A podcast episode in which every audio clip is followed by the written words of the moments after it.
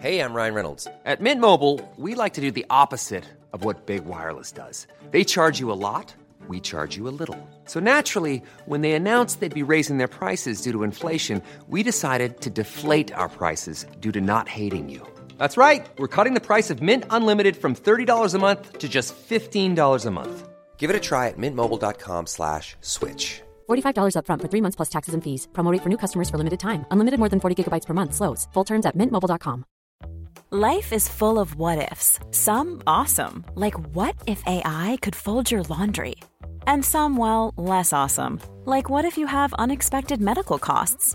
United Healthcare can help get you covered with Health Protector Guard fixed indemnity insurance plans. They supplement your primary plan to help you manage out of pocket costs. No deductibles, no enrollment periods, and especially no more what ifs. Visit uh1.com to find the Health Protector Guard plan for you.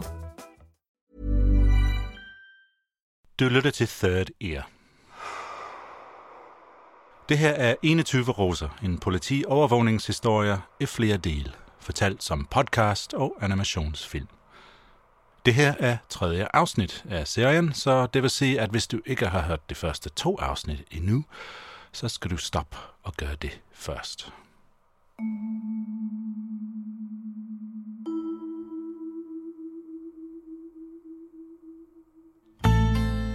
21 roser er en sand historie taget fra Nordisk Kriminalreportage.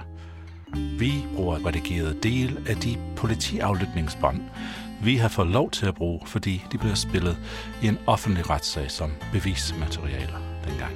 Navne på mange af de involverede personer og steder er blevet ændret, ellers er alt, hvad du kommer til at høre, sket i virkeligheden. De begivenheder beskrevet i 21 roser skete omkring anno 1997. Det var før den tid, hvor vi alle gik rundt med en mikrofon og et kamera og en GPS-tracker i vores lommer. som starter her med kasse 1. Og den hedder 213. Ja. Og divn, divn, divn, divn, og slutter med den. Wow. I 1997 handler det om mere tidskrævende og analog overvågningsløsninger. Undercover betjente klædt ud som krydserhandler, for eksempel. Eller nogen gemt væk i en skurvogn med kamera og kikkert og vingummibamser. Hvor mange kasser er der? 39. Ja. Nej, stop der.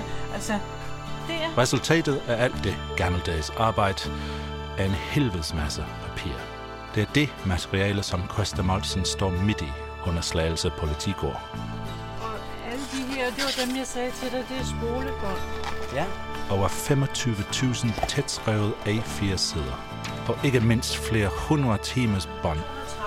Det er kun 13 timers udvalgte bånd, vi har fået adgang til. Udvalgt fra flere hundrede timer, som stadig ligger i kælderen. Optaget af koncentrerede og tålmodige politimænd, der har siddet og ventet på, at Børge og de andre skulle sige noget forkert. Og det var lige det, som skete i slutningen af sidste afsnit, hvor svenskeren, som de kalder kaptajn, fik sagt ordet amfetamin. Amfetamin, eller speed, et stof, som blandt andet er kendt for at holde adskillige provinsfeste i gang hele natten i løbet af 90'erne. Et hvidt pulver. Yderst skadelig for ens helbred. Et stof, som er kendt for at gøre folk paranoide. Tredje afsnit i serien hedder bare Volvo. Og det starter med en ordentlig omgang paranoia. Kender du den der fornemmelse af, at der er nogen, der holder øje med dig? Et blik, der hænger for længe på dig på gaden. Den samme fyr, du bliver ved med at løbe ind i forskellige steder i byen. Kender du frygten for, at der er nogen, der følger med i, hvad du foretager dig på internettet? Nogen, der stalker dig på Facebook? Hvis du kender den følelse, så prøv lige at gang den med 25.000 tætskrevne A4-sider. Og prøv så at lægge oven i det, at du rent faktisk har noget stort at skjule. Noget, der vil have alvorlige konsekvenser, hvis det bliver opdaget. Det hedder vel ikke paranoia, hvis der rent faktisk er nogen efter dig. Men hvad end det hedder, så er det ufatteligt for mig, at Børge ikke virker panisk angst ved tanken om, at der kunne være nogen, der holdt øje med ham. Altså, der er Børge i den her sag jo lidt usædvanlig, øh, faktisk, fordi han virker ikke som om, han lider ret meget paranoia. Det er som regel ham, der skal berolige de andre. Men fordi ellers er det meget karakteristisk i, i narkosager generelt, at, at dem, der handler med narko og smugler narko, de lider generelt af paranoia, og jo må, måske med god grund. Det gør han ikke. Det er tydeligt, at han ikke gør. Folk omkring Børge har paranoia. Det er tydeligt at høre på aflytningerne. Her er det en af Børges folk, der ringer hjem fra Spanien. Hallo? Hallo? Hallo? Ja? Er du der? Ja? Godmorgen, er du vågen? Ja. Ja. Du var tidlig, hva'? Ja, det er vi nødt til. Nå, hvad er det, siger? Vi, vi har politiet på her. Hvorfor det? 10 mand. Hvorfor det? Fem, fem biler, det ved vi da ikke hvorfor. Vi har ikke lavet en skid. Nej, Hvor, hvor er de henne nu? ja, det ved vi ikke, hvor de er henne nu, men øh, de er her rundt om os. De kører rundt om, og de, altså, vi har opdaget dem i går, ikke? Ja? Der er fem biler. Det vil sige 10 mand mindst, hvor er de to er kvinder. Der er ikke noget, der tyder på, at politiet rent faktisk er efter Børges folk i Spanien på det her tidspunkt. Så det her er sandsynligvis ren paranoia. Er I 100% sikker? Ja, 101. Mm. 101. Der er slet ikke noget, der er slet ingen tvivl. De kredser rundt om os, ligesom fluer med lort. Det er i sådan nogle samtaler som den her, at man kan høre, at Børge gjort af et ganske særligt stof. Han er kølig og rolig, når andre panikker. Det er nok en stor del af grunden til, at han har haft succes i det her game i så mange år. Op med de forskellige. Om der er nogen, der har sagt noget, eller berettet om noget. Det er Ja, der. det er der ikke. Han ved, at når narkosmuglere ser undercover-betjente over det hele, så er det som regel noget, der foregår i deres fantasi alene. Det er som regel ren paranoia. Okay. Ja, Men nu er min, min bil, den er ude af billedet nu i hvert fald. Ja, ja, det er godt nok. Børges problem er bare, at det kan være svært at skelne mellem ren paranoia, og så et hold rigtige undercover narkobetjente med spolebåndoptager og vindjakker, og en skurvogn sat op over for dit hus.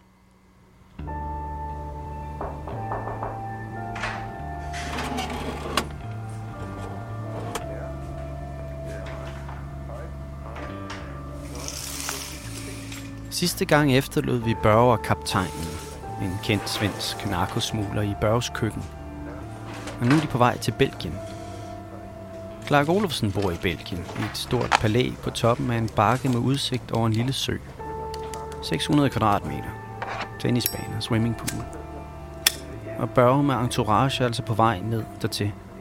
På visit. De kører i brødren Lassegårds sorte Citroën. Observatørerne og den bare, og så til, vi konstaterer, at de kører på Rødby Putgarden, øh, færgen der, og så lader vi dem køre, sådan set. Vi er jo ret sikre på, at vi ved, hvor de skal hen. Nemlig ned til Clark, ikke? Og der sker jo også det, at sidst på dagen, den dag der, så ringer Clark faktisk hjem fra sin mobiltelefon hjem til, til sin hustru og siger, at han kommer hjem med fem mænd. Så, så det var rigtigt noget. Jeg kommer hjem med fem mand nu. Jag kommer hjem med fem stycken.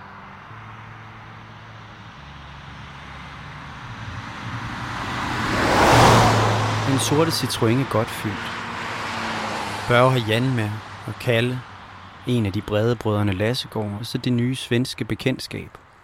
Ham, der går under navnet Kaptajnen. Da vi er klar over, at de er på vej derned, så skal vi jo i gang med at skrive en masse øh, retsanmodninger for at få lavet, og som skal via sendes via jo Udenrigsministerium og Justitsministerium til andre landes, for at få lov til at lave det, der hedder en kontrolleret overførsel. Altså, det vil sige, at vi mener, at de øh, er nede og hente noget amfetamin, og det vil vi gerne have lov at følge, for at kunne finde ud af, hvor skal det hen, og for måske at få få anholdt øh, dem, de skal levere det til. Mens de fem i Citroën kører af den tyske autobahn, er der fuld gang i papirarbejdet på politigården i Slagelse. Frank, han har, været- han har, han har virkelig skrevet stærkt den formiddag der. Det starter godt, det internationale politisamarbejde. Belgierne kan rapportere, at den sorte Citroën holder i indkørslen ved siden af Clark Olofsens sorte Mercedes. Og så har man jo øh, Belgierne på, på Clarks øh, bopæl for at se, hvad, hvad foretager de og sådan nogle ting der. Men der går et par dage, hvor der intet sker nede ved Clark Olofsson.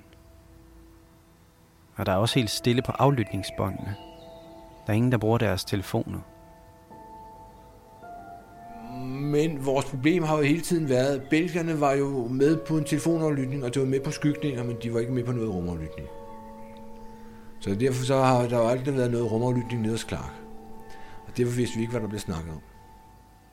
Men så på tredje dagen begynder der at ske noget omkring Clarks palæ. Det kan de belgiske politiobservatører registrere. Først er det Clarks sorte Mercedes, der ruller afsted. Vi konstaterer bare, at de lige en tur i Clark, og en eller to andre lige en tur i Holland. Men vi, vi, får ikke, øh, vi, kan ikke, øh, vi får ikke fuldt med der. Og så er det Lassegårds sorte Citroën, der kører ind i Tyskland, uden at belgierne ser hvem eller hvor mange der er i bilen. Men den kommer tilbage til Clark. Så kører den afsted igen. Og kører nordpå op ad motorvejen med to personer i. Og det mener vi er Børge og Lassegård. Det er nu, det internationale politisamarbejde skal stå sin prøve. Det belgiske politi, det tyske og så dem i slagelse. De skal hjælpe hinanden med at skygge en bil hele vejen tilbage til Danmark. En bil, som de regner med, er fuld af amfetamin. Og tyskerne følger efter. Men de mister kontakten med den på et tidspunkt. Det gjorde de generelt. Tyskerne mister Børge og Lassegård af syne kort efter de kørte ind på den tyske autobahn. De to, de er væk. Noget tyder på, at tyskerne ikke tager det her lige så alvorligt, som de gør i slagelse.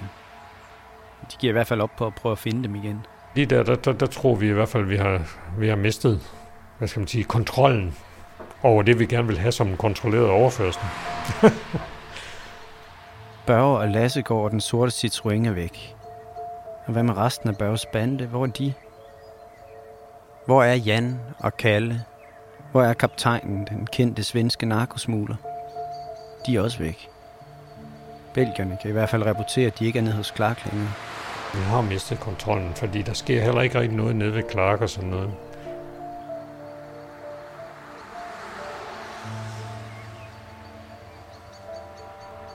Det her kunne godt gå hen og blive en ret pinlig affære. Så vi begynder at tænke, hvad, hvad kan vi gøre? Det, der skulle have været et stort internationalt politisamarbejde, ligner en fiasko. Så hvad er planen nu? Øh, vi, vi, vi beslutter at sende nogle observatører til, til Nordtyskland for at prøve, om vi kunne samle øh, Børges bil op nede ved Hamburg. Man skal forbi Hamburg for ligesom enten at kunne komme mod Rødby, eller kunne komme mod, mod grænsen. Så planen er, at en civil politibil med et par mand i skal køre til Rødby og tage færgen til Puttgarden og så køre til Hamburg. Og der, ved en af Europas mest trafikerede motorvejssammenflætninger, der skal de prøve at spotte en sort Citroën. Og, og det skal jo siges, at det her, det er om natten. Det er planen. En lidt desperat plan, kunne man vel godt kalde det. Men... Men, da de så er på færgen, så er der en af observatøren, der er så snart ude, så han går sig en tur og kigger på biler.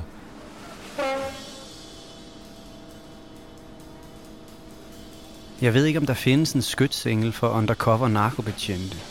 Men hvis der gør, så må det være hende, der smiler til dem den nat, da de kører ombord på færgen i Rødby på vej til Tyskland. Og så holder Lexings Volvo faktisk på færgen. Også på vej til Tyskland. Så kan vi jo godt regne ud, det kan simpelthen ikke være en tilfældig. Det, han må skulle have noget med det her at gøre. Lexing. Det var ham, der kørte kaptajnen til møde på Hard Rock Café i sidste afsnit.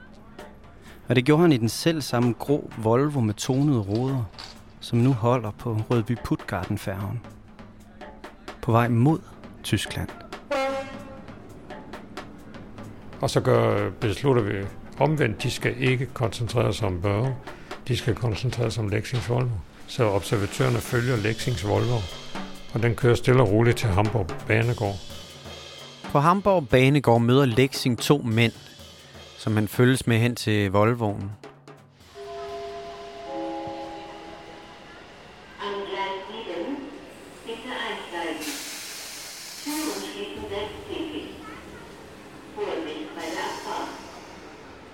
Observatørerne ser ikke, hvem det er, Lexing samler op. Bare det er et par høje, kortklippede mænd. Men de ser dem lægge et par sportstasker ind bag i bilen, før de kører afsted.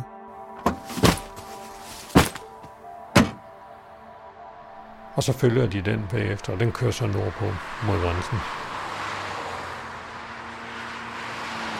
Og kort før grænsen ved en, øh, en resteplads, der hedder Brockenland, så, så stopper Lexing ind og udstiger to mand og ifører sig øh, noget regntøj og smider et eller andet i, øh, i papirkurven på restepladsen. Så sætter de sig ind, og så kører de videre.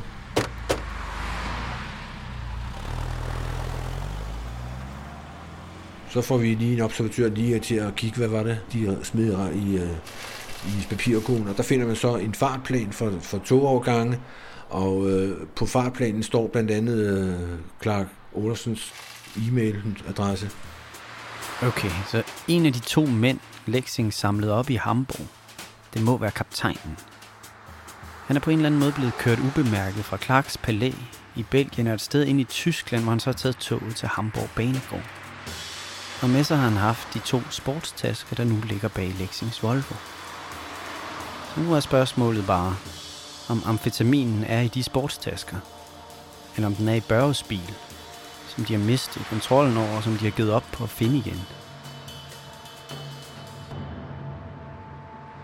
Da Lexings Volvo er få kilometer fra grænsen, der har vi et øh, nyt logistisk problem.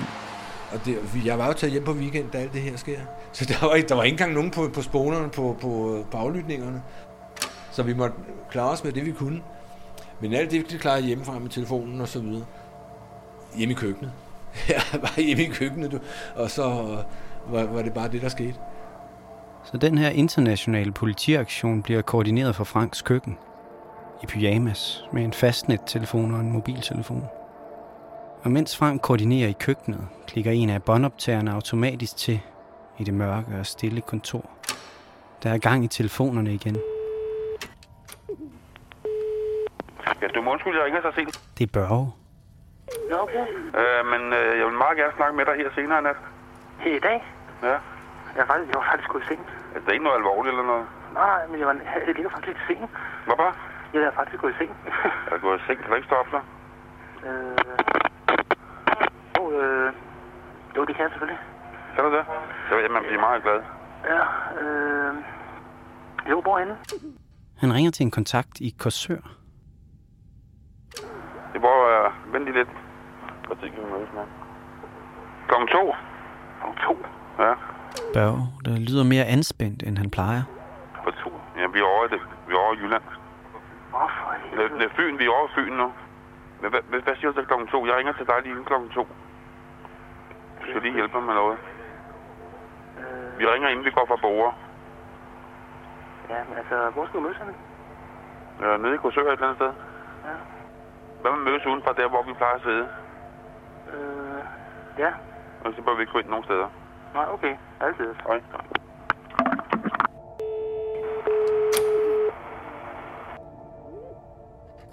Hvis der havde været nogen på spolerne den nat, så havde de ellers hørt Børge fortælle præcis, hvor han er, hvor han er på vej hen, og hvornår han vil være der.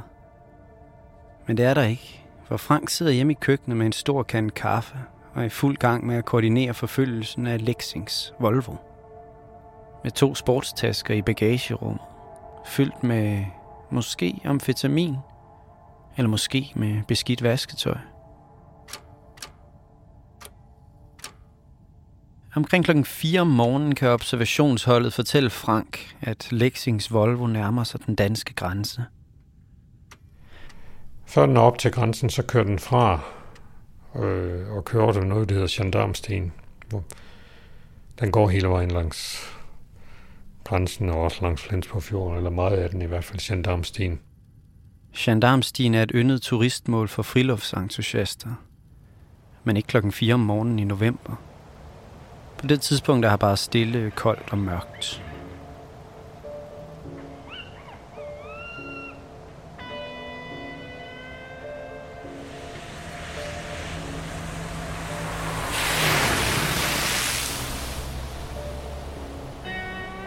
Det er sådan skovområde. Men de kører fra sådan, og kører til en, en plads, der er der ved Gendarmstien, ind i skoven.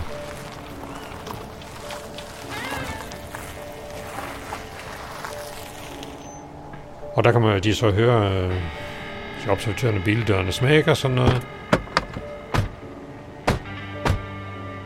Og så kører Volvoen derfra, og så er der kun én i bilen. Så to mand har forladt den. Så vi er jo ikke i tvivl om, de skal snige sig over grænsen, to mænd. Så der er også et par af vores observatører, der sniger sig efter dem. Men, men det er bælragende mørkt der i november måned inde i en skov, så de mister hurtigt. De, de kan slet ikke få kontakt eller se dem overhovedet.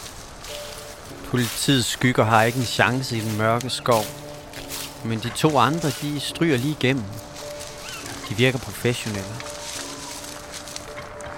Imens kører Lexing Volvoen imod grænsen.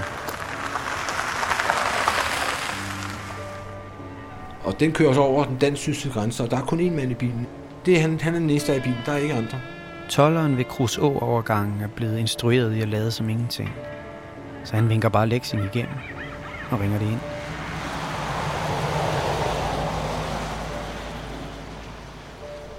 Så kører han, så kører han langs med grænsen frem og tilbage og venter øh, øh, Lexing der for at finde ud af, hvor, hvor bliver de andre af dem, der nu er blevet sat af.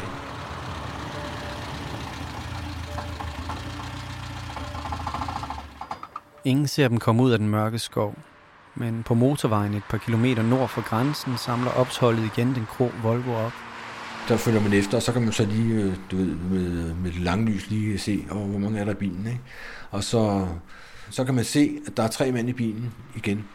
Mellem klokken 5 og klokken 6 den lørdag morgen er Lexings Volvo på vej af E20'eren hen over Fyn. De skal med Storbæltsfærgen. Storbæltsbroen er ikke færdig i 1997. De kører den samme rute som Børge og Lassegård er kørt i Citroën et par timer før samme nat. Hallo? Ja, hallo? Men det ved de ikke noget om ind i Slagelse. For der er ikke nogen, der lytter med på Børges telefon. Hans stemme bliver ved med at køre ind på spolebåndoptageren på det tomme kontor ind på politigården. Ja? Øh, kvart i tre. Kvart i tre? Ja, hej. Okay, ja. Frank skal snart til at tage en beslutning hjemme i køkkenet. Det er min beslutning, kan man så sige, i sidste ende. Frank, der har hele sin opmærksomhed på Lexings Volvo. Men den er på vej til færgelejet i Knuds hoved. Men jeg gør det jo i i samråd med, med observatørerne, der er med, for det er jo dem, der har styr på ham. Og hvis de siger, vi kan ikke holde styr på ham på færgen, så er der kun én ting at gøre, så sige, jamen så knald til ham nu. Så vi sender så bud efter ordenspolitiet i Odense, og de kommer så med en stor udrykning. I politiobservatørernes rapporter fra den morgen står der, at den pågældende Volvo kl. 06.36 passerede billetlugen ved færgelejet og parkerede efterfølgende ved opmarsch række nummer 3 som bil nummer 2 i rækken. Så napper de dem ned i.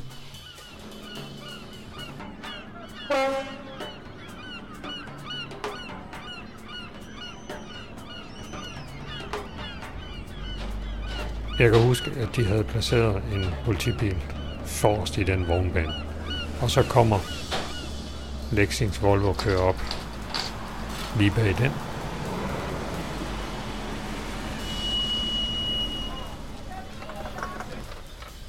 Der er et par minutters stillhed der i bilkøen efter at Lexing har slukket motoren. Jeg forestiller mig, at Lexing og Company har tid til at sidde og spejde lidt ud over Storebælt og puste ud. Men nu er vi jo bare, nu har vi jo kørt så langt. Det er langt fra grænsen. Vi har kørt over Lillebæltsbroen også, og jeg ved ikke hvad. Ikke? Nu skal vi bare det sidste stykke med færgen. Så kan vi sidde og slappe lidt af, ikke? Ja, troede det. Men så kl. 06.38 kører en anden bil op bag Lexing.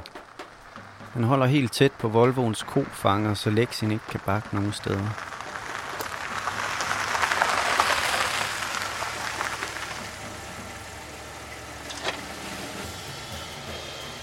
Fælden er sat. Og så?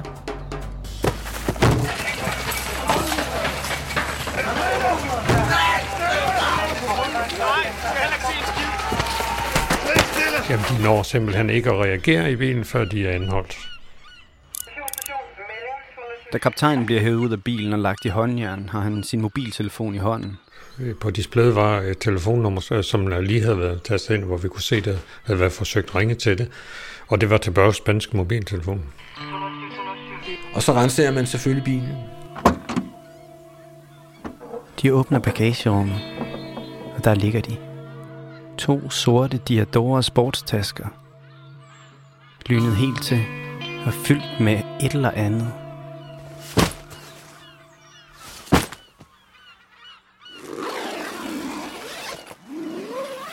Og der finder man så 29 kilo amfetamin. 29 kilo amfetamin. Det er den største fangst i Danmarks historie i 1997. Og der er mere. Øh, og man finder den her skarplatte pistol med lyddæmmer. Jeg har inventarlisten over de ting, de fandt i bilen den morgen. Det er en sort 9mm pistol med lyddæmper. Og på lyddæmperen sidder et af de der gør det selv dymoklistermærker, hvor der står Only for clever use. Der lå natkikker der med også, som man har brugt, når man har gået gennem skoven. Ikke? Der er natkikker der til at se mørket med, og specialsyde narkoveste. Det var jo tydeligvis en narkosmugler bil. Der er ingen tvivl om det. Over venstre solskærm er en liste af civile politibiler med nummerplader og bilmærker skrevet ind. Nu, har, nu, har vi, nu havde vi jo 29 kilo amfetamin. Vi havde jo øh, kaptajnen og hans medhjælper, og så ham der Lexing. De tre svenskere. Men der mangler altså stadig noget. Hvad er der blevet af Børge? Jamen det var vi, ja, det kom vi også til at tænke på. Hvad blev der af Børge?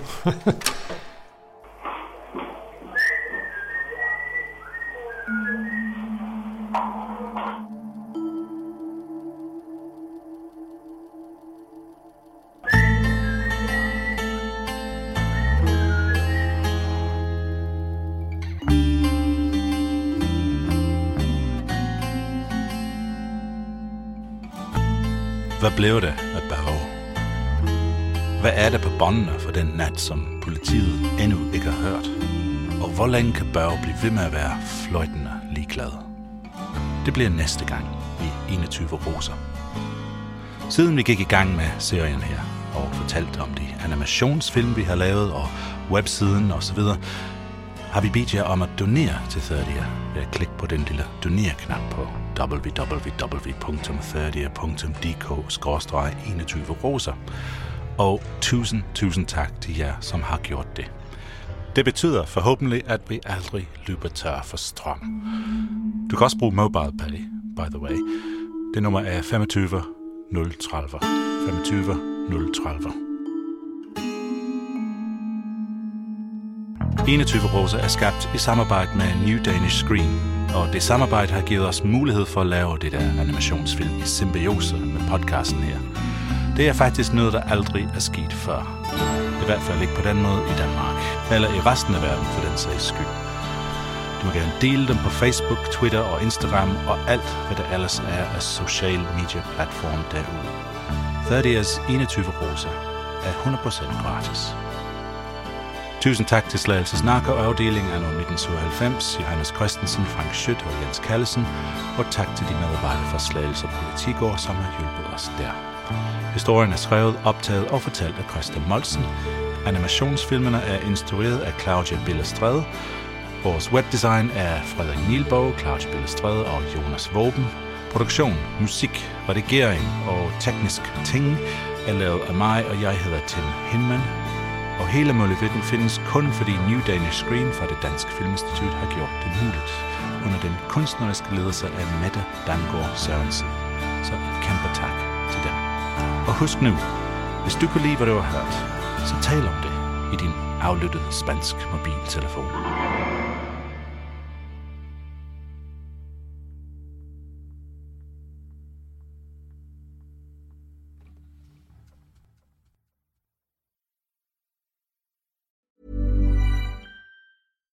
When we're on a budget, we still deserve nice things. Quince is a place to scoop up stunning high-end goods for 50 to 80% less than similar brands. They have buttery soft cashmere sweaters starting at $50, luxurious Italian leather bags, and so much more. Plus, Quince only works with factories that use safe, ethical, and responsible manufacturing. Get the high-end goods you'll love without the high price tag with Quince. Go to quince.com slash style for free shipping and 365-day returns. When you make decisions for your company, you look for the no-brainers. And if you have a lot of mailing to do, stamps.com is the ultimate no-brainer. It streamlines your processes to make your business more efficient, which makes you less busy. Mail checks, invoices, legal documents, and everything you need to keep your business running with stamps.com. Seamlessly connect with every major marketplace and shopping cart. Schedule package pickups and see your cheapest and fastest shipping options from different carriers with rates up to 89% off USPS and UPS rates. And with the Stamps.com mobile app, you can take care of mailing and shipping wherever you are. Make the same no-brainer decision as over 1 million other businesses with Stamps.com. Sign up with Code PROGRAM for a four-week trial, plus free postage and a free digital scale. No long-term commitments or contracts. That's Stamps.com. Code PROGRAM.